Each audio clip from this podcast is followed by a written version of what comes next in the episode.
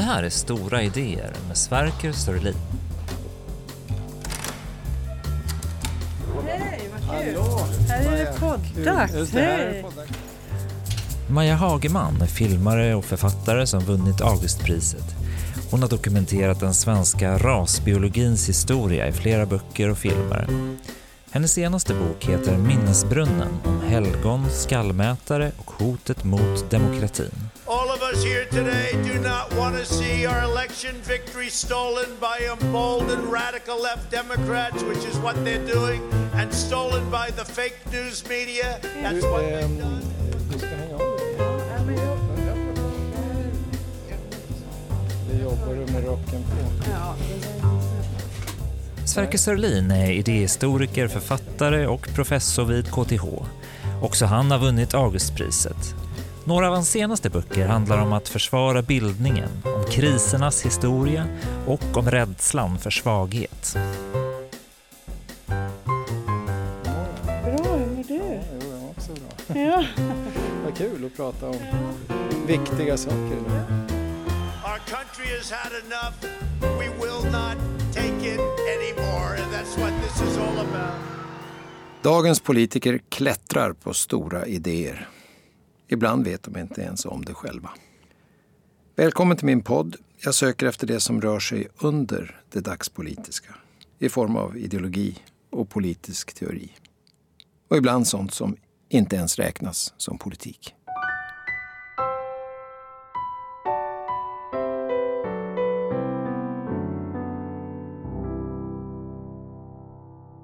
Vi är igång eh, och kul att se Maja Hagerman här i podden. Välkommen. Tack. Eh, vad har du för dig nu för tiden? Jag pustar ut efter att ha fått se min lilla bok Minnesbrunnen komma till världen. Och sen är jag ju dessutom lärare i historisk dokumentärfilm på deltid.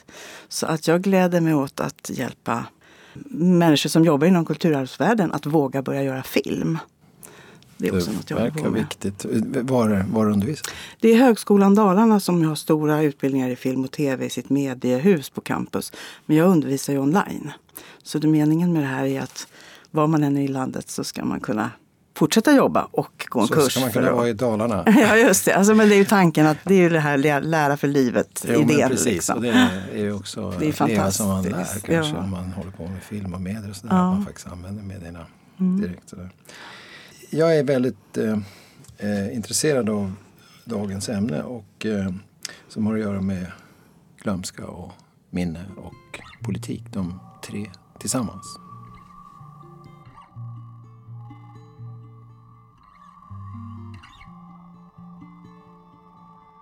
Har minnet en politik? Självklart skulle nog de flesta svara och hänvisa till alla minnen som tillkommit och fått status i bestämda politiska avsikter. Statyer över personer som anses högt värderade, museer som högtidlighåller särskilda sidor av en nation eller ett samhälle. Men hur är det med glömskan? Har den också en politik? Maja Hagemans bok Minnesbrunnen handlar om minnen, men också om glömska. Boken visar hur minnen och glömska hänger samman. Det vi ska minnas tränger ofta bort de minnen som ska glömmas. Maja Hagman fäster uppmärksamheten på hur sådana processer och minnen och glömska sker. De kan förefalla långsamma och lite spontana och därför svåra att få syn på.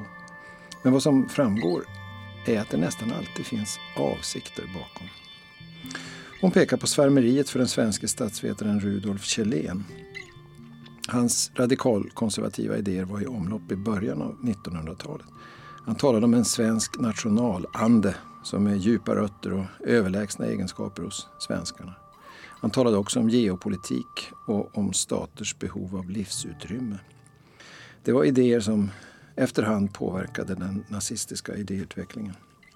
Efter andra världskriget var hans idéer länge betraktade som hopplöst daterade och djupt komprometterade. Nationalanden hade ingen plats i den moderna välfärdsstaten. Men I takt med att radikal konservatism kommit på modet igen under senare år så har intresset för Chilen ökat. I Sverige kan vi se hur intresset drivs från den yttersta högerkanten. Sverigedemokratiska röster uppmärksammar honom. Även internationellt finns ett visst intresse.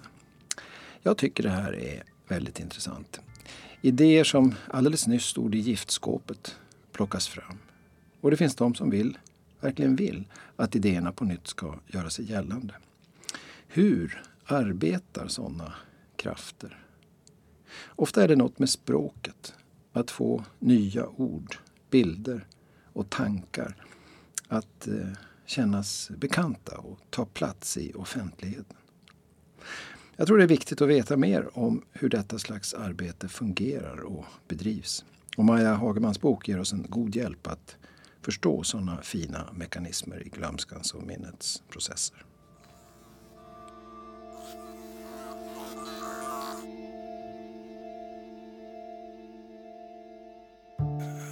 Allra först, vad, vad tänker du när du hör detta? Jag tänker att det var ju just när jag såg Rudolf Kjelléns namn dyka upp inte bara faktiskt på högerextrema sajter utan inom akademin.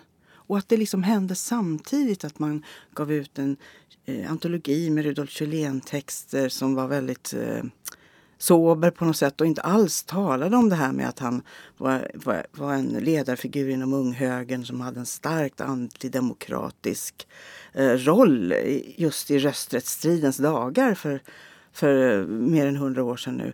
Eh, man nämnde det, men det var liksom inte viktigt i boken utan det var helt andra aspekter av Kjellén.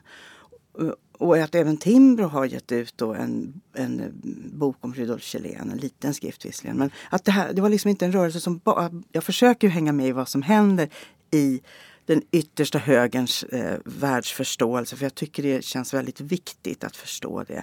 Men eh, när jag såg det komma på flera ställen samtidigt, då kände jag att nu är det dags att gå till biblioteket och läsa Kjellén. Ja, du beskriver det också mm. hur du mm. gör. Du går till biblioteket ja. och får fram jag, hans jag, egna jag texter och börjar läsa dem. Jag behövde få direktkontakt med vad det här var för någonting. Ja. Som då både när man eh, har då fina små kurser i konservatism, liksom i politiska föreningar, då läser man Kjellén. Alltså det, det kom på så många ställen samtidigt. Ja. Och då visade det sig ju, tyckte jag, att eh, det var intressant för att när man då eh, i många sammanhang så för man fram hans skrift Staten som livsform som ju då är lite mer teoretisk och beskriver då eh, staten som någon slags egoistisk, le levande mm. eh, organism är ju en liknelse i det här sammanhanget man kan använda. Han menar ju inte att det är en organism men ändå på, på ett teoretiskt plan så beskriver han stater så. Men sen när man kommer till hans bok Sverige där han liksom ska praktisera den här teorin. Då blir det ju väldigt tydligt vad det här är för någonting när han beskriver Sverige. Mm. Och, och eh, både naturligtvis de här latenta idéerna om eh, raser och folk och sånt. Han var ju inte alls eh, explicit för raslärare så. Han kanske till och med ibland sa kritiska saker. Men, men det fanns en förförståelse om nationen och staten och folket som liksom buret av mm. någon slags livsprincip som man också kan förstå då som ja, biologisk mm. eller liksom sådär. Mm. Så, så, och, det, och det var ju väldigt, eh, alltså väldigt Alltså det här, han beskriver då ett ideal-Sverige som inte är demokratiskt. Så det, så det var därför jag ville läsa honom, för jag ville liksom förstå hur de här antidemokratiska rörelserna som jag tror vi har omkring oss på ett väldigt tydligt sätt idag. Hur kan man förstå dem och deras tänkande genom att läsa en, en person som är emot rösträtten då 1910 och som är Nej, men, till liv idag? Visst, eh, jag kan väl också säga att jag har läst honom för länge sedan eh, apropå mina undersökningar av debatten i början av 1900-talet, eller kring 1900 om om industrialism och eh, det stora industrigenombrottet och betydelsen av naturresurser och sådant. Och, där är ju han och unghögern väldigt patriotiska till att börja med. Alltså de hyllar det svenska, inte bara den svenska historien, den svenska folksjälen och, och själva folket utan de hyllar också själva marken, jorden, vattnet. Där finns det då rikedomar. En del kunde ju säga det ungefär så här att det också är en högre mening att det ska finnas mycket resurser just till svenskarna för att vi ska kunna bli ett framstående och just. ett folk som går i spetsen och sådär. Främst bland germanerna och så. Det förutsätter också eh, järnmalm och skog och vattenkraft och sånt. Så att det finns det där. Och sen finns det också det där att han är ju väldigt skeptisk, liksom unghögern, till det kosmopolitiska och också till utländskt ägande. Så att det här ska svenskarna själva förvalta. Eh, och, och det, så det är liksom en ganska omfattande ideologisk eh, förståelse av landet, folket, jorden, blodet, mentaliteten, liksom, mm. kulturen. Men, men det bärande i det är ju liksom att det finns väldigt lite av konflikt. Eh, att det, ja. är ju en, det är ju en, en, nation som har liksom ett ledarskap, en elit som är klok och förståndig och vet allas bästa. Mm. Och där, eh, där liksom motsättningar, klassmotsättningar till exempel, det är det som då kanske skulle kunna ta sig uttryck i allmänna val där man då vill olika saker och mm. diskuterar och så. Det är ju, Kjellén är ju liksom mot hela det sättet att tänka på nationen. Mm. Att han, han menar ju att det, den här typen av split behöver vi inte utan vi behöver en, en ledarprincip och ett, en tydlig riktning. Och han håller ju ett tal på Karl XIIs dödsdag de här åren där han just beskriver liksom nationen, det är liksom kungen är den som leder hästen och det är kungens huvud som är, tänker ut vart hela det här ekipaget med kungen och hästen ska någonstans. Det är hans bild liksom av, av nationen och hur den rör sig framåt. Så, och då, det var ju så intressant att någonstans där när jag höll på att läsa honom så plötsligt så fanns det några rader han ändå liksom satte lite ord på att det också finns människor liksom i de undre folklagren som kanske inte alls är på det här sättet som det här landet han beskriver. Han har ett väldigt vackert språk och han, liksom, det är härligt att läsa honom. Det, det är ju en, en stilist. Men, men i de här fina liksom, eh, svepande beskrivningarna av den svenska ingenjören och den svenska naturen och det svenska kynnet och sådär. Eh, som, där han ju faktiskt talar om svensken som en Aladdin-typ. Det är mm. väldigt roligt. Han, han tycker liksom att svensken till skillnad då från eh, andra folkslag som kanske är mer av handlare så är eh, svensken mera hjälte. Han är liksom handlaren och hjälten, det är eh, två motsatser. Och svensken är då en drömmare och en eh, idealist och en Aladdin-typ. Men sen har han lagt märke till att det kanske finns några delar av befolkningen som ändå inte är så väldigt mycket drömmar och Aladdin-typer ändå. De verkar ha lite annan syn på saken. Alltså, jag är väldigt nyfiken på det här som just handlar om det som ter sig gåtfullt för oss nu för tiden. Alltså det, och som när jag läste Kjellén på 80-talet var så otroligt verklighetsfrämmande. Det var liksom bara, ja, som du skriver i boken också, löjligt. Det var inte bara fel, gammalt, orimligt och komprometterat. Det var också nästintill komiskt att man kunde tänka på det sättet. Sen mötte jag det, kommer jag ihåg, några år senare skrev en recension om en bok som hade kommit ut om Erland Järne, alltså Harald Hjärnes, historikerns son, som också var väldigt extremt konservativ och, och lite problematisk som figur. Så där. Och han, han var ju, han reste aldrig utomlands praktiskt utom en gång till Finland. Men han, om man uppvisade passion och glöd i någonting så var det just sin antidemokrati att det här att människor i allmänhet skulle ha inflytande över rikets skötsel, det var, liksom, det var en otroligt konstig tanke tyckte han. Mm. och, och, och, då så måste man ju söka efter någonting som gör, för de är ju väldigt, alla dessa ideologer i, i den nationalkonservativa stilen är ju väldigt förtjusta i nationen. Alltså den ska hålla samman. Och om då inte folket får besluta tillsammans så blir jag väldigt nyfiken på hur, hur, hur ska man vara säker på att det man talar om verkligen finns. Vad är den här, hur, liksom, hur gör Kjellén när han liksom ringar in den här nationen? Vad är det för någonting som ska resa genom tiden eller springa som en häst med kungen som huvud? Kan du säga mer om det? Liksom? För jag tycker det är gåtfullt. Det är något med fascismen också som är gåtfullt på det sättet att den här sammanhållningen förutsätts finnas fast den i själva verket ju, vi vet ju att det är så mycket motsättningar, mm. så mycket grupper, så mycket särintressen, ja. så mycket klasser. Ja. Och, och det är ju liksom, två, man kan ju säga att det är två sätt att beskriva nationen som står mot varandra här. Där liksom det andra sättet att kanske tala om nationen och uh, uttrycka kärlek till nationen handlar om just de här motsättningarna. Mm. Och att vårt sätt att vara oense tillsammans, att gå till val tillsammans, att enas om hur vi ändå ska fortsätta framåt. Det finns ju en slags nationalism i liksom det demokratiska styrelse skicket att vi värnar om det och liksom hur våra processer i Sverige att ändå få styr på saker. Men den här nationalismen den, den tar sig ju då rollen av att kunna beskriva till exempel Sverige och att kunna sätta ord på Sverige på ett sätt som gäller för alla. Mm. Och, och där då det här att folksjälen då, liksom tanken att det skulle finnas en folksjäl som kommer genom årtusenden vandrande från istiden och in i framtiden. Då när man, det, det är ju så fint då att liksom Kjellén beskriver liksom svensken som superkonservativ. Idag brukar vi säga att vi lever i världens modernaste land och att det är det som ja. kännetecknar Sverige. Och det har vi gjort ganska länge faktiskt. ja. Ungefär från den tid när Chilen liksom blev omodern. ja, så, så liksom det är en sån väldigt intressant skillnad. Och den här andra som vi, jag nämnde förut med att det, det, det är också på något sätt intressant. Det är inte helt jag, jag, förstår ju vad, han, vad Kjellén far efter när han beskriver svensken som en idealist och drömmare och, och äh, hjälte liksom. Äh, men samtidigt så brukar man ju ofta säga att i Sverige känner vi igen oss på att man börjar alltid med att fråga vad kostar det? Mm. Ska vi inrätta en nationaldag till exempel? Det var ju en lång debatt om det under många, många år. Och den handlade ju mest om vad kostar det?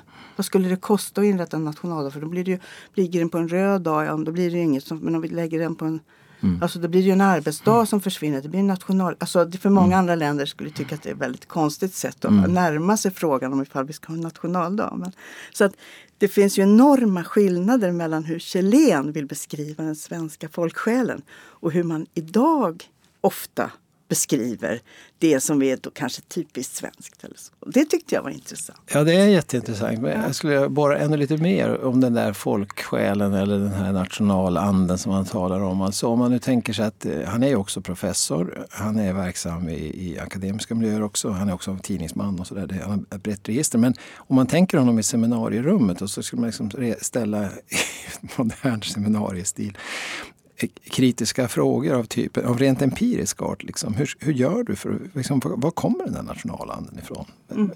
Vad skulle han säga då? Ja, men han säger ju att den kommer från historien. Att vi, det är genom att eh, se på hur den svenska folksjälen kommer till uttryck i historien som vi förstår vad den är för någonting. Och då skulle ju du gärna säga att ja, men historien det är ju historieskrivning. Det är ju vem som har skrivit historien. Jag skulle be peka på källorna faktiskt. ja.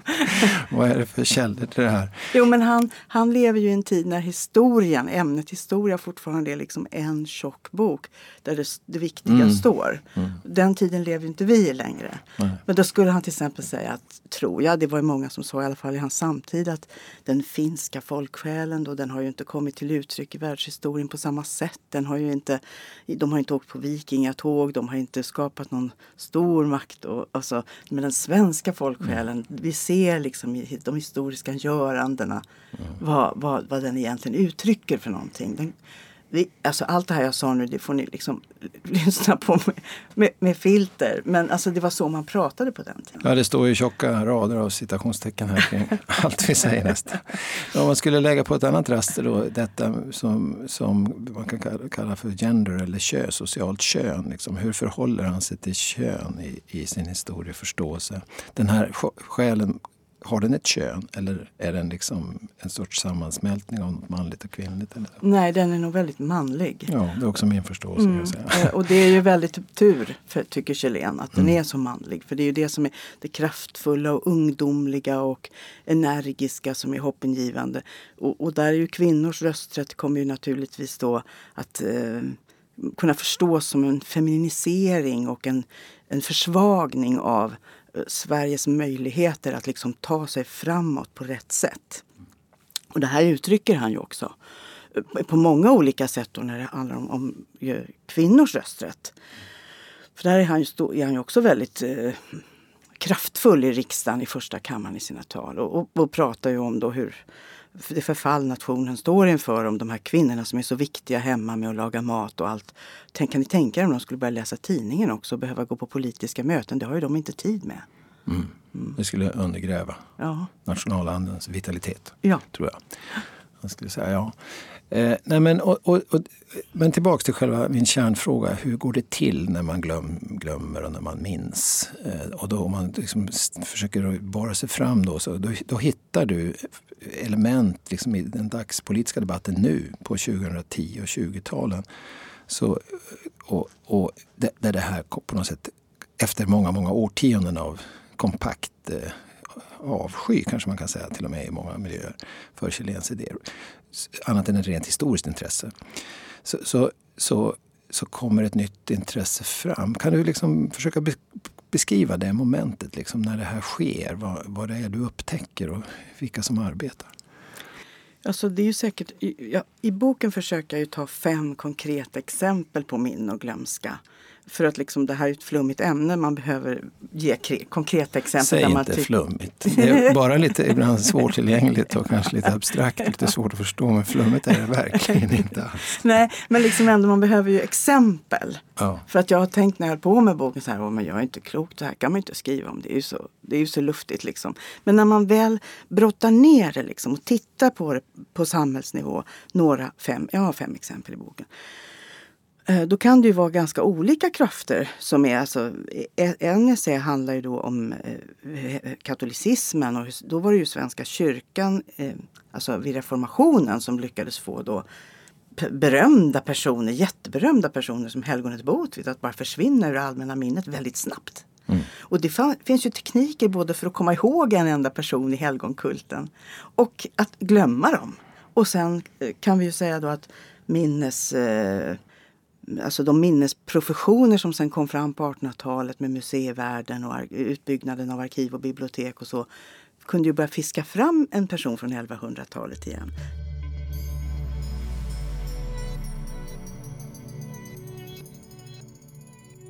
Var hämtar den nya högern sin idépolitiska inspiration? Nu lanserar vi de här två essäerna. Radikalkonservatismens rötter, Rudolf Kjellén och 1914 års idéer av Christian Abrahamsson och Eld och elegans, det högerradikala idéarvet från Schmidt till D'Annunzio. Idag pratar vi om de här essäerna och de här tänkarna. Häng med! Nu fiskar man upp Kjellén. Nu fiskar man upp. Hur, kan du säga mer om detaljerna? Ja, men i, i Kjellén-fallet så är det ju väldigt tydligt att man inom eh, den, på den sverigedemokratiska sidan av politiken jobbar medvetet med att bygga upp liksom infrastruktur, tankesmedjor, tidskrifter eh, och sådana saker. Och, och även naturligtvis att få in i de vanliga förlagen, i de vanliga tidningarna, i de vanliga tv och radiokanalerna eh, sin, sitt perspektiv. För det går inte bara att sitta på sin egen planhalva och hålla på med sitt. Mm. Så, så det, är ju, det, det här handlar ju väldigt mycket om media. Det handlar väldigt mycket om journalistik, om förlag, om... Mm. Eh, och, och eh, där... Alltså, när det gäller på ett politiskt plan kan man ju säga att där, där har ju funnits en strategisk jag tycker mig ha sett liksom ett strategiskt tänkande kring att försöka skilja den svenska identiteten och 1900-talshistorien åt.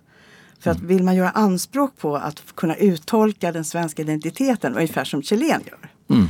då får man ju liksom problem eftersom den har varit så sammanvuxen med socialdemokratin, med arbetarrörelsen, med hela uppbyggnaden av 1900-talets mm. välfärdssamhälle. Mm. Så man måste försöka slå in en kil där och kunna säga att det är vi som eh, förstår vad den svenska identiteten, kanske vi säger idag, Kjellén skulle ju tala om folksjälen då. Mm. Och så ska man koppla sig förbi 1900-talet och tillbaka kanske till det här med att trä smultron på strå och älska naturen och eh, ja, vad vi nu kan tänka oss man skulle kunna beskriva som det typiskt svenska. Men... Jag ska väl läsa en liten sak här från en av dina källor kanske man kan kalla det för. Det, är en, en, blogg här eh, av en Sverigedemokratiskt senad person som heter Anton Stigermark som du citerar en del här. Och då säger han så här vid ett tillfälle, beundrande inför Trump. Trump gjorde samma sak som tidigare Caesar och Napoleon. Han förbikopplade etablissemanget. Istället för att ställa upp på de regler som gäller, vilket innebär att man förhåller sig till politiker, media, etablissemang, så vädjar man direkt till folket på sina egna villkor. Alltså, eh, jag tänker att den där, det du beskriver egentligen handlar om någon form av förbikoppling. Alltså man kopplar förbi etablerade institutioner. Man kopplar också förbi de delar av historien som inte passar in och söker sig längre bak. Alltså man kan säga att det är en sorts teknologisk syn på historien. Att man opererar ut de delar som passar in och så bygger man en ny berättelse. För ordet narrativ kan vara ganska viktigt här. Alltså att, Och då håller jag med dig om att det, det här som är liksom det supermoderna svenska och modernistiska svenska 1900-talet präglat av välfärdsstat och samarbete och eh, så att liksom man är överens om färdriktningen för ett samhälle. Det passar inte in i det här. Utan det måste på något sätt tryckas undan och så. Och eh, ja, uppfattar jag det rätt där? Ja, och att liksom det här förtroendet för staten och för alltså det som har kännetecknat Sverige har man sagt alltid att det har funnits ett så högt förtroende för myndigheter och så. Eh, här pratar vi om liksom att man torgför en starkt, liksom, mycket misstänksamhet, mycket liksom, eh, idéer om att eh, människor är bedragna av sina makthavare och sina politiker. Och, och då blir 1900-talet, om man radikaliserar den här tanken lite grann, så blir det som en falsk del av svensk historia. Det var ett missförstånd. Det var fel gäng som styrde och försökte förleda folket in i att tro någonting som ja. det i själva verket inte är eller vill vara. Utan egentligen vill det vara utan särskilt mycket rösträtt och istället låta sig ledas och bli den folksjäl som det en gång var och som Kjellén på sin tid förstod hur man kunde uttolka och som de nu tar mm, upp. Mm. Så det, det, det bildar liksom en sorts logik även i det som på ytan kan förefalla absurt. Och, alltså ett fantastiskt exempel är ju den här eh, filmen man gjorde till förra valrörelsen. Det var ju en, en historisk dokumentärfilm just. Alltså, den var ju lång. En timme mer, jag minns inte nu. Socialdemokraterna pratar gärna om andras historia, men sällan om sin egen. I hundra år har Socialdemokraterna varit Sveriges största och mest inflytelserika politiska parti. Ändå känner de flesta inte till mer om partiets historia än det som Socialdemokraterna själva vill bli ihågkomna för. I många fall vet inte ens Socialdemokraternas egna företrädare och medlemmar på vilken historisk grund partiet egentligen vilar. Som handlade om hur liksom socialdemokratin då påstods ha vara liksom de som har liksom lagt grunden till rasbiologin till exempel. Som jag ju har skrivit så mycket. Jag har gjort böcker och filmer och hållit på med det här väldigt mycket. Man hade till och med tagit då bilder ur min film till att berätta en helt annan historia. Alltså mm. Herman Lundborg som grundade det här rasbiologiska institutet i Uppsala, han var ju nazist. Mm. Och han hade inte mycket till övers för socialdemokrater. Men man kan ta en sån historia och bara vrida om den och göra den till något helt annat. Och så har man 700 000 tittare. Hur känns det att ens material används på det sättet? Ja, man, jag vet inte vad man ska göra riktigt. Jag har tänkt att jag skriver en bok istället. Ja, just det. Så, och I och för sig, det är produkten. Men om du, bör, om du säger något om känslan, hur känns det? Liksom? Men det är ju den mediaverkligheten vi lever i nu. Vi, vi, vi, vi kommer ju inte kunna stoppa liksom återanvändningen av saker, till exempel då i filmmedia eller så. Utan, och jag skulle ju kunna försöka driva det här någonstans men... men blir du inte arg? Jo, det är klart att jag blir arg. Det är klart att jag blir arg men, men samtidigt så tänker jag att vad är, jag tänker mig så här, men vad är botemedlet mm. för det här? Och det måste ju ändå vara att vi blir eh, duktigare på att se vad, vad är det som läggs ut, var kommer det här ifrån, vem, vem är Alltså när det gäller skrift så gör vi ju det. Mm. Då, då vet vi liksom att det är vem som helst kan ju skriva precis vad som helst. Mm. Men med film och där man ser verkliga fotografier och verkliga filmklipp kanske mm så kan det vara svårare att liksom förstå att mm. det här kanske inte alls är sant, även om det ser sant ut. Så, eh, vet du, jag, jag måste säga att jag, en sak som jag egentligen alltid har vetat vet jag ännu mycket, mycket mer faktiskt efter att ha läst din bok. Det har stått just det här att du jobbar med detaljerna i de här processerna. Som, inte minst de här senaste årens liksom, återupptäckt av Kjellén och hans mm. liksom, upphöjelse i vissa kretsar.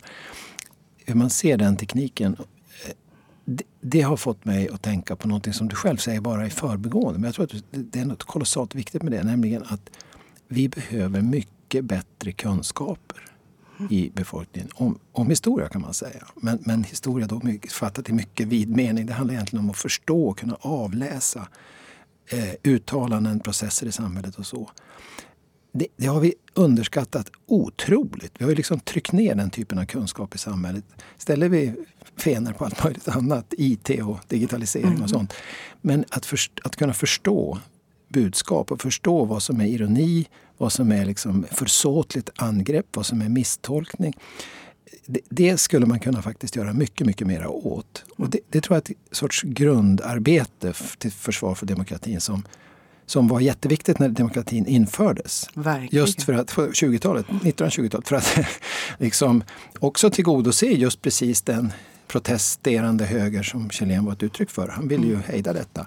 Och till dem behövde man ju då säga att okej, okay, ni har en poäng. Folket är ganska okunnigt. Vi måste lära dem någonting så de kan bli goda medborgare och demokrater och så. Men det har man glömt bort nu. Nu måste man egentligen återvända till det. Och jag tycker det framstår som så otroligt klart i, i när, när, man läser dina exempel att jo herregud, det här är ju lösbart. Mm. Sådana som vi som står här och pratar, vi kan ju läsa det här. Vi kan prata om det på det sätt vi gör. Mm. Men många människor kan inte det och det är synd. Mm. Det kan bli en tragedi vad, vad händer nu? Det är ju det den här minnesbrunnen handlar om på något sätt. Vad, är det, finns det väldigt eh, starka krafter som är i görningen för att påverka tankar och världsförståelse och minne och glömska nu? Som eh, vi behöver få syn på?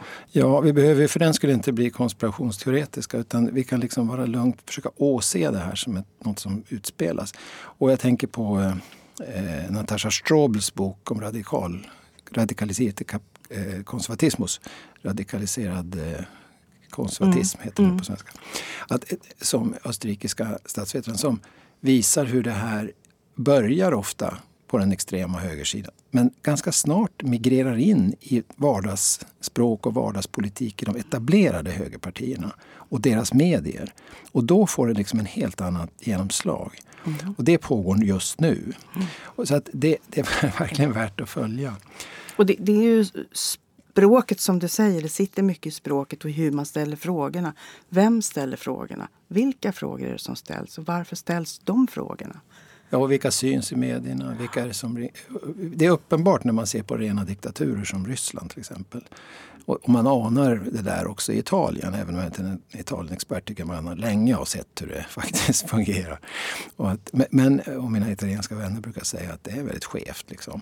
Men, men här tycker man ändå att mångfalden ändå har varit hygglig. Så att säga. Och, och, och, det är ju någonting som, vars värde man tog för givet men som nu börjar bli allt viktigare att peka på. Ska vi, ska vi gå vidare till ett annat avsnitt i din bok som, som, eh, som kan man säga på ett ytan handlar om något helt annat men ändå inte. Vad är Trumpism? Donald Trump själv skriver inga manifest men folk i hans närhet har utvecklat en hel del idéer. Ändå är det framförallt genom medierna som just denna amerikanska typ av ideologi har utvecklats. Och därför är eftervalsutvecklingen i USA så viktig. Vad skedde egentligen kring Kapitolium i Washington och inne i kongressbyggnaden den 6 januari 2021? Och nu har en kommission arbetat i ett helt år med ett enormt bildmaterial, huvudsakligen från sociala medier. Det är ett juridiskt arbete för att kunna ställa förövare till svars. Men det är också ett konkret minnesarbete inför det amerikanska folket. Men också för hela världen. Tusentals filmer och bilder analyseras. I kontrast mot det här står den mytiska förståelse som förhindrar många amerikaner att se och ta till sig vad som faktiskt har skett. Jag kan tänka att det är gåtfullt hur stor kraft sådana myter och rena lögner kan ha. Vad är det som gör att lögnen och myten är en så stark politisk kraft? Att hela befolkningar kan ledas in i fullkomlig förvirrelse och verklighetsförnekelse. Hur kan minne och glömska, dessa abstrakta, flyktiga ting, ha en så våldsam historisk kraft? Och hur kan det komma sig att sanningen i vissa politiska lägen kan visa sig flyktig och ovidkommande? Är trumpismens ideologi i själva verket en sorts politisk teori om glömska? Och är det kanske just det amerikanska bidraget till ideologihistorien Ja, eh, Maja. Eh, hur ska man se på trumpismen i ditt perspektiv? Ja, någonting jag undrade över medan jag skrev, för det här är ju en slags min egen pågående undersökning. Eh, det var ju om det hur kunde sambanden se ut mellan det som händer i USA, det som händer i Sverige, det som händer i många andra länder i Europa? Vad, finns det liksom en minsta gemensam nämnare här? Och det tycker jag mig ju se att den här typen av nationalism som talar liksom direkt till hjärtat eller magen till människor och, och liksom säger att om du känner efter så vet du att jag har rätt om att vår nation är någonting annat. Och att det just finns en dubbelhet, det man känner igen den på, är att den är kluven. Den, den skelar lite, eller vad vi ska säga. För den säger både att nationen du lever i är ett dåligt land, det är ett skräpland där människor är bedragna och allt har gått fel. Men nationen du lever i är samtidigt ett idealsamhälle. Som liksom, om du bara låter mig, ger mig chansen så kommer jag kunna låta nationen bli det nationen egentligen är. I någon slags idévärld. Så det här dubbelskiktet av att prata om nationen, både som det sämsta och som det bästa samtidigt. Där tycker jag att det finns någonting intressant. Mm, jag tycker också att du får fram det väldigt bra. Och den här kluvenheten. Alltså, då skulle man kunna säga så här att det tålmodiga vardagspolitiska arbetet att liksom flytta med reformer och andra liksom projekt och sådär eh, samhället framåt och, och liksom bygga samhället som var väldigt mycket ett, ett uttryck för det svenska 1900-talet till exempel. Det är någonting som trycks ner i den här nationalistiska eh, modellen du beskriver, eller ideologin.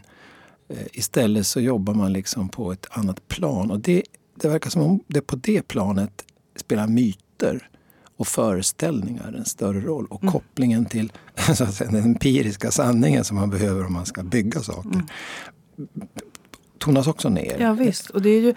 Uh, det här, alltså, vi, vi vet ju vad det här handlar om. Det handlar ju om att vi har fått ett, ett nytt sätt att kommunicera via, alltså på digital väg. Den digitala kommunikationstekniken har ju skapat helt andra förbindelser mellan människor och gjort att du kan åkalla politiska känslor via andra kanaler. Alltså, det här har ju börjat liksom på väldigt obskyra sajter eh, långt, långt ut på mm. högerkanten och sen vandrat inåt för att nya kommunikationsvägar har uppstått. Mm. Och det de har gemensamt, då, både Trump och det som sades under Brexit och på andra håll, det är ju det här återvändandet. Make America Great Again. Ja. Det är det.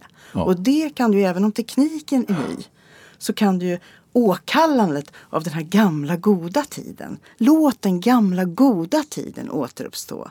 Det är ju det som är då budskapet, det gamla budskapet som går genom de nya tekniska liksom, strutarna. Ja, det som redan på 70 80-talsdebatten kommer jag ihåg kallas för regressiva utopier. ja. Man liksom ser, tittar bakåt och upptäcker eh, någonting där som ter sig lockande. Som kanske på just det historiska avståndet också möjliggör att man kan idealisera det och idyllisera det väldigt mycket. Mm, och då, då har vi ju pratat om det här med men vad, vad är det för, men i Sveriges fall, då, vad är det för berättelse om Sverige vi ska eh, liksom koppla oss förbi då det politiska 1900-talet och eh, med det här sättet att se. Och det är ju samma i USA då, att det finns en idealisering av något förflutet som kanske aldrig har varit riktigt. Jag tänker kanske med USA att eh, det finns också en annan sorts tilläggsdimension.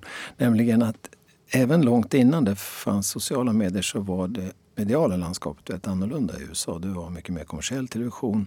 Det var många fler kanaler. Vi hade bataljoner av evangelikala radiopratare i Rush Limbo-stil som förförde liksom befolkningen med de mest egendomliga eh, teorier och tankar det var lite grann av freakshow över väldigt mycket. Och sen var ju kolossalt mycket av medieinnehållet även i mainstream television inriktat på underhållning och sånt som kunde sälja schampo. och, vilket ju skiljer sig från många delar av Europa till exempel.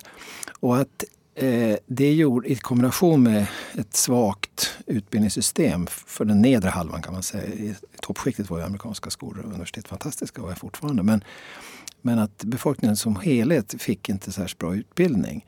Så, så har det skapat förutsättningar för en mycket radikalare form av glömska. Alltså minnes, minnes och glömska-processen har liksom varit lite spidade tidigare.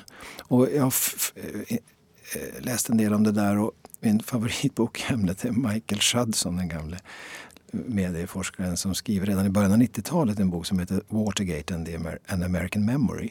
Där han visar liksom undersökning efter undersökning om vad amerikaner vet om olika saker. Det är skrämmande läsning. Alltså de, de, redan efter 20 år hade man glömt vad Watergate var. Man, visste vad, man hade hört ordet men man visste inte vad det betydde.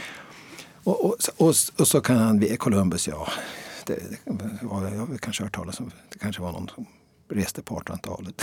Eller sådär. Och eh, Irak ligger det i Latinamerika. Eh, ja, det var ju krig där kanske. Så att det, den typen av saker som kanske ändå de flesta här i landet skulle klara ganska hyggligt, klarar man inte där. Så att, och så sen alla dessa lojaliteter som är präglade av små communities. Ett civilsamhälle som på många sätt har styrkor, väldigt många goda sidor, men som också kan inkapsla ganska egendomliga förståelser och att man kan liksom leva i en sorts pluralistiskt, lite lindrig form av vansinne, så att säga, fast av olika typ. Eh, så, så, så att där kanske processerna hade gått längre. Jag menar att det var, förutsättningarna var på sätt och vis bättre för Trump att ta över än för Chilen att ta över i Sverige nu. Om du förstår vad jag menar. Vad tänker du om ett sånt resonemang?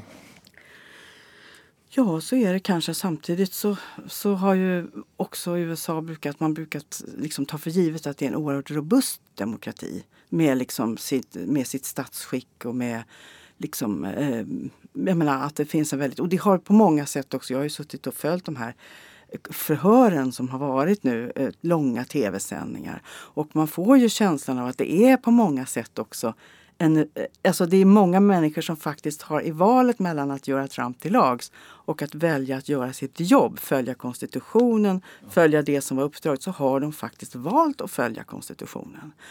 Det blir Mike Pence som blir staty så småningom, Ja. får man hoppas. Ja, men alltså, när man tittar, för mig har det här processerna, processerna med de här utredningarna som nu på, pågår har på något sätt blivit som en röntgenbild över samhället. Alltså hur ser demokratin ut när man verkligen zoomar in på minsta ben i handleden? Liksom? Och det finns många tillfällen som jag har blivit väldigt berörd. En av dem Alltså, folk sa ju upp sig då efter 6 januari. ville man ju inte jobba i Vita huset med honom. Och det var ju massor av människor som lämnade in sin avskedsansökan samma mor- nästa morgon. och så. Men han som var säkerhetsansvarig. De här personerna hade ju jobbat som en slags förklen och Trump. Han ville ju göra sig av med dem och sätta dit andra. Men de, ja. Sen sa de upp sig. Men, eh, men den som var säkerhetsansvarig i Vita huset, han gjorde inte det. Utan han ringde sin chef och sa jag skulle vilja säga upp mig. Och då säger chefen, ja men sitt kvar tills jag kommer. Så han sitter kvar vid sitt skrivbord hela natten. För att inte någon ska kunna komma dit och ta över då eh, jobbet som säkerhetsansvarig i Vita huset om han säger upp sig för tidigt. Så de som stannar kvar och håller fast vid strukturen.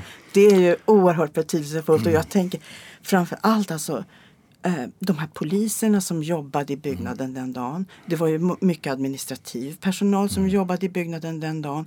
Och det är så otroligt starkt tycker jag att de fortfarande inte har kunnat få ett tack av nationen USA för att de gjorde sitt jobb den dagen. De försvarade republikaner och demokrater, båda partierna, med sina liv. Och ändå har nationen fortfarande inte kunnat samla sig till att tacka dem. Är inte det underligt? Ja, det är fullkomligt eh, skrämmande.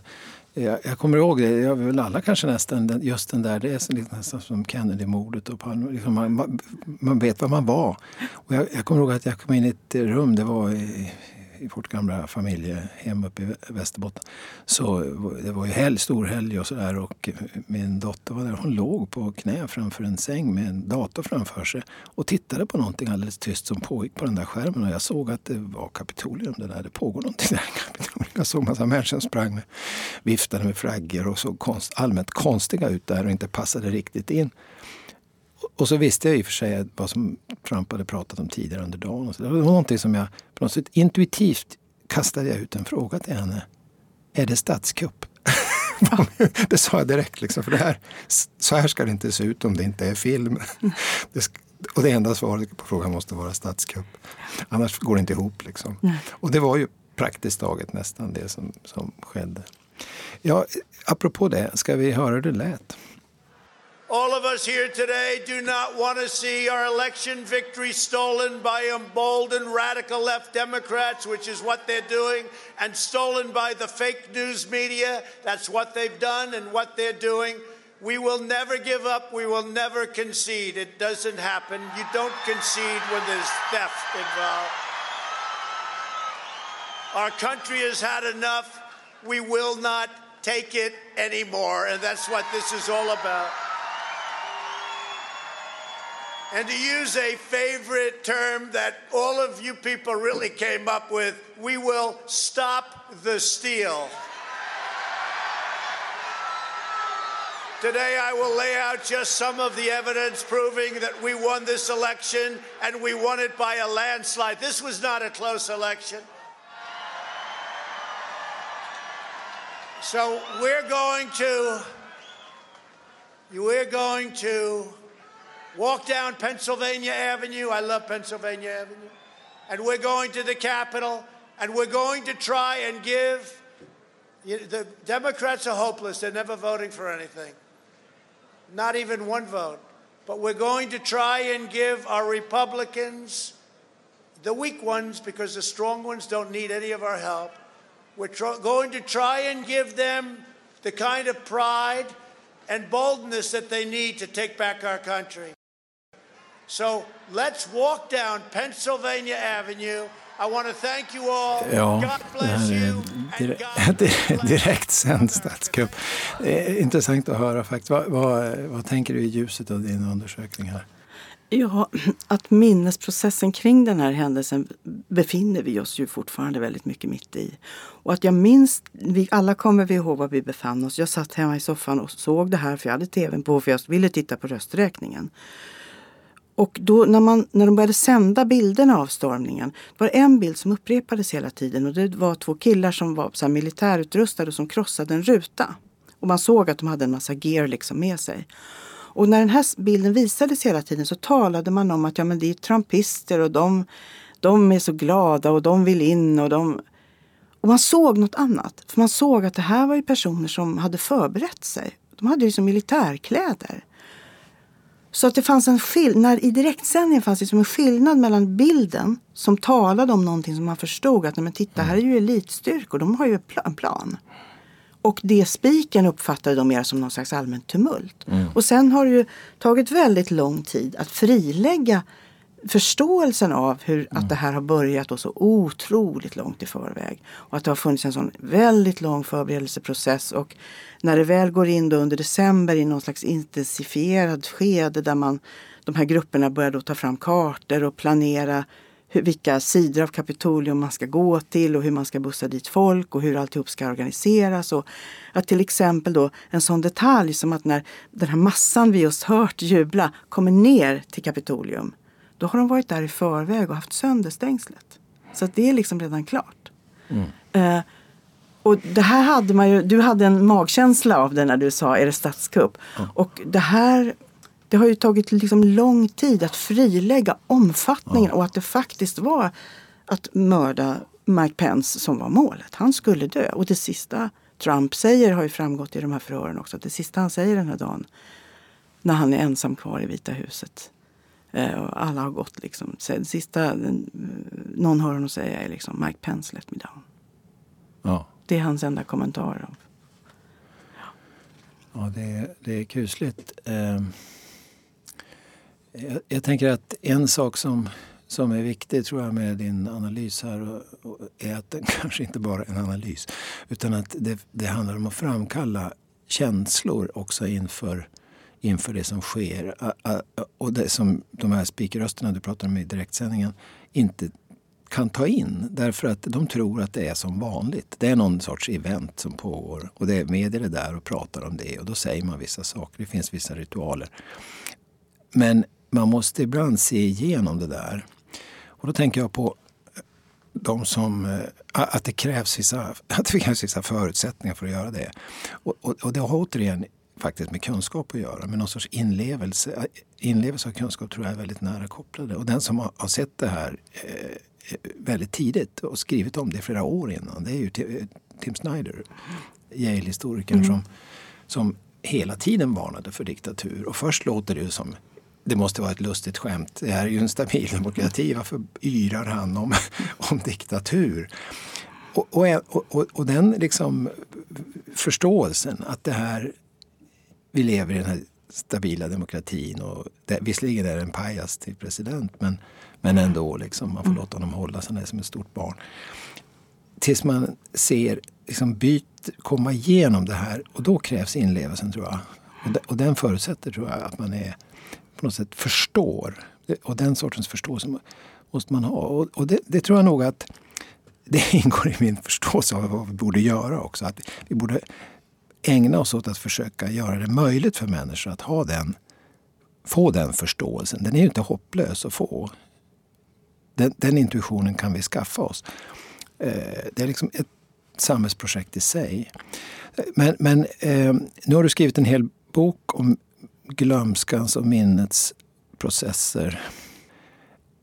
Om du liksom vidgar perspektivet, hur, hur, och det spänner över långa tidsrymder som, som jag varit inne på. Det är både medeltid och reformation och, och Kapitolium 2021. Så att det, det är en väldigt lång... Vad tänker du på som, som just på, vad är det för skala på det här? I, och i jämförelse kanske med vad, vad, den uppmärksamhet vi ägnar åt minne och glömska i samhället som liksom medvetna ämnen att tala om. Ja, alltså jag tror ju att eh, det finns ett väldigt påtagligt hot mot demokratin på många håll. Eh, och att vi behöver vara väldigt observanta på vilka sätt att liksom eh, koppla förbi eh, och, och, kopplas in i magen på människor och, och haka tag och dra dem med sig. Vilka, vilka sätt som pågår omkring oss för det. Och där kan man ju också undra mm, vad till exempel, vad kommer eh, hållbarhetsfrågor, miljöfrågor, så hur kommer de in i det här? Där finns ju en slags kritik av det demokratiska styrsättet och av liksom politikernas sätt att hantera det. Och allt. Finns det liksom möjlighet att kroka in folk den vägen? Liksom, det, det finns ju en stark civilisationskritik med, med fog på många sätt inom miljörörelsen eller när man pratar om hållbarhet och framtid och så. Men, men eh, ja, jag funderar framåt. Eh, vi får ju se upp så att inte de här rörelserna börjar eh, gå ja, tillsammans. Det, jo, just det, precis. eh, vi måste behålla vår tro ändå på ja. att det demokratiska processerna, de demokratiska formerna, att de är väldigt värdefulla och viktiga att slå mm. vakt om. Men den där parallellen är ju intressant därför att eh, det finns ju eh, nu visserligen en stor och bred konsensus om den vetenskapliga positionen i klimatfrågan till exempel. Men samtidigt finns det ju röster som uppträder väldigt provokativt förnekande här. Och det finns också fortfarande skulle jag säga runt om i världen, inte mest i Sverige precis men, men även här eh, kretsar där man vill försöka koppla sig förbi den frågan också och mm. säga att ja, fan, det, det är väl inte så viktigt. Eh, det, det räcker med att gå ut. Inte är det så farligt. Klimatförändringen finns den överhuvudtaget. Och det är trots allt inte alla politiska partier som ställer upp bakom det klimatpolitiska ramverket i Sverige. Ett utmärker sig genom att inte göra det. Mm. Så att, och det har vuxit. Så att det är liksom fortfarande någon form av ö, övergripande kulturkamp, eller vad vi ska kalla det för, som, som sker. Jag tycker det är viktigt med din bok är att det är ett så, ska vi säga, subtilt ämne. Glömska och minne är sånt som finns i våra eh, huvuden egentligen. Men, men det är just den enorma effekt det får på, på samhället som jag tycker är viktig. Att det har en sån politisk sprängkraft. Och att olika politiska ideologier också har relationer till det som vi kanske skulle behöva eh, notera mer, uppmärksamma mer. Mm. Och därför tycker jag den här boken är väldigt viktig som du har skrivit.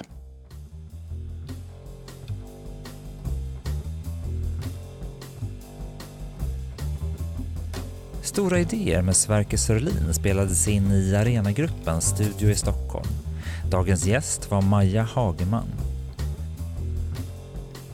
Du har just lyssnat på det femte avsnittet av den här nya podden. Dela den gärna i sociala medier så fler får höra. Den här gången hämtade vi ljud från tankesmedjan Timbro. Du hörde också ett klipp från Ett folk, ett parti, Socialdemokraternas historia. Så heter valfilmen från Sverigedemokraterna. Simon Karlsson mixade, klippte och producerade gjorde jag som heter Rasmus Malm.